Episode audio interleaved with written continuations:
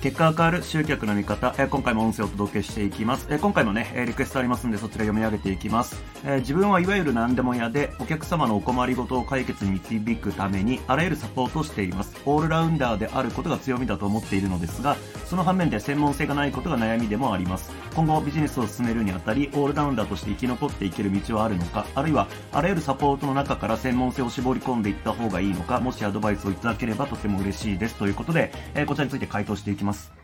で、えっと、まあ、先に言っておくと、僕も、うんと、どっちかっていうと、その何でもやタイプだと思うんですよね。あの、例えば、まあ、僕はもうそのマーケティングっていう、特にまあ、ウェブマーケティングっていう領域の中で、えー、まあ、セールスコピーについてだったりとか、まあ、もっと細かく言えばメルマガだったりとか、まあ、ウェブ広告。で、広告一つとっても、Facebook 広告も、えー、YouTube 広告もやるし、うん、まあ、そんな感じでね、えー、いろいろやってるんで、まあ、ある種、例えば広告の専門家ですとか、セールスライターですっていう肩書きを持ってるわけじゃないので、うん、割と幅広くやっている方だと思うんですよね。なので、僕もどっちかというとそっちのタイプですっていうのがまず一つですね。で、その上で、え、っと、このオールラウンダーがいいのか、専門家がいいのかっていうことなんですけども、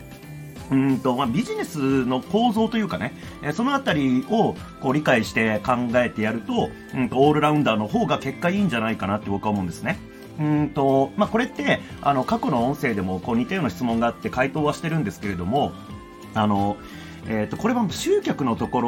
ろかな？で言ったんですけれども、うんと、要はその人はなんかいろいろできることがたくさんあると。で、それをどうやってアピールしたらいいのかっていうことをね、そのコピーライティングの観点から質問だったんですけども、うんと、その一つのセールスレターに自分ができることを全部書いちゃいけないんだって話をしたんですね。要は、一つのセールスレターにたくさんの情報、たくさんのできることを詰め込むんではなくて、あの、一つできることを書いたセールスレターをいくつも用意しようっていう話だったんですよ。そう。えっ、ー、と、一つにたくさんではなくて、一つをたくさんっていう話ですね。で、これどういうことかっていうと、うんと、やっぱりオールラウンダーですっていう、その、売り込みの仕方っていうのは、やっぱり、こうね、相手に刺さらないわけですよ。よく言われる、あの、絞れってね、マーケティングで言われますけれども、やっぱり何か一つの特定の、うんと、こういう時に悩んだらこれやってっていう、この、たった一つ、この、この時だったらこれやってっていうような、やっぱメッセージの方が強い。って考えた時に、私オールラウンダーなんで困りごとあって何でも話聞きますだと、やっぱり売れにくいんですよね。だから、オールラウンダーであるっていうことは別にいいんですよ。ただ、その自分を売り出すとき、売り込むときに、その、何かに絞った方がいいっていうこと。で、実際に来てもらってから、あじゃあこっちもできますよと、こっちもやりますよ、みたいな感じで、オールラウンダーぶりを発揮すればいいって話なんですよね。あの、これまあ事例で言うと、まあ僕もその業界、あの、詳しいわけじゃないんで、あの、ちょっと細かいニュアンスは違うかもしれないですけども、えー、っと、リフォーム会社かなんかの事例なんですけども、あの、呼び水というかね、最初に集客するのは水回り診断とかそういうもの、えー、を、えー、なんだろう、最初の集客にしている。で、えっ、ー、と、まあ、水回りのチェックとかいろいろしたときに、あの、まあ、家に上がることができるわけじゃないですか。あのー、向こうから依頼があれば。で、その時に、じゃあ、その、なんか壁紙がどうだとか、その壁のなんかひびがどうだとか、傾きがどうだとかっていうのも同時にチェックして、うんと、その提案をしていくと。で、まあ、これちょっとね、その事件があったんで、めちゃめちゃ印象は悪いですけれども、えっ、ー、と、ビッグモーターってね、あの、あるじゃないですか。あれも、うんと、まあ、その後の、なんか、こう、従業員が不正働いてて、あの、本当はぶっかれてないのにぶっかれてるよっつって、あの、請求してたって話はまあありましたけども、ただやり方としては、えー、例えばそのオイル交換っていうものを無料でオイル点検しますよとかっていうのを呼び水にして来てもらって、で、あの、車全体のチェックをして、で、その時に不具合があれば請求をするというか、これ修理した方がいいですよとかっていう提案をしていくと、まあ、どの業界にも悪どいやり方をする人がいるんで、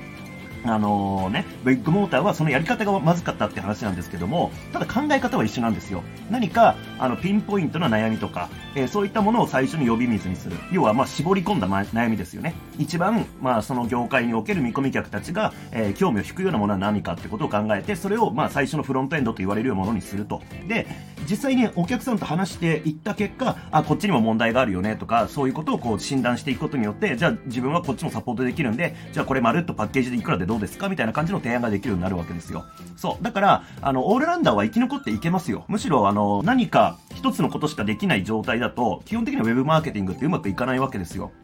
例えば、広告運用だけが上手くたって、セールスができなかったら売り上げにならないし、で、広告運用が上手くてリストが取れても、リストの活用方法が下手だったら売り上げにならないし、みたいな感じなんで、どっちかっていうとやっぱりオールラウンダーの方が強いんじゃないとは思うんですよね。うん。まあ、っていうことなんで、オールラウンダーの方が生き残ることはできると。ただ、そのオールラウンダーっていうこと自体をアピールポイントにしてしまうとうまくいかないよねって感じですかね。えっ、ー、と、まあ、まとめていくと、えー、ま、まずオールラウンダーっていうのは、あの、訴求が弱くなるんで、売りにくいですっていうことです。だから自分の肩書きを、えー、なんちゃら業界のオールラウンダーですっていう風に紹介しちゃダメってことですね。そうじゃなくて、何か特定の、こう、すごくピンポイントな悩みとか、えー、問題とか、そういったものを取り扱うフロントエンドを用意して、来てくれた人に対して、包括的なサポートを、えー、オールラウンダーだからできるんだっていうことをこうアピールしていくっていうのが重要なわけですね。そう、えー、最初から何でもできるっていうわけじゃない。言ってしまっていいわけじゃないってことですね。えー、まあ考え方としては、えー、一つにたくさんではなくて一つをたくさん作る。え、これがまあウェブマーケティングの結構集客周りでの、え、原則なんで、てかまあ、セールスレター書くときもそうかな。えー、その集客だけじゃなくて販売のところにおいても、えー、何でもできますよっていうのが基本的には刺さりにくいんで、えー、やっぱり、えー、その一つのセールストークの中にあれもできます、これもできます、こんなんだってできますとか、えー、この悩みもあの悩みはこの悩みももう全部まるっと解決できますとか、うんと、まあ、それだとメッセージ弱くなりやすいっていうのがあるんで、えー、そこだけ注意していただけるといいんじゃないかなというふうに思います。えー、参考になれば幸いです。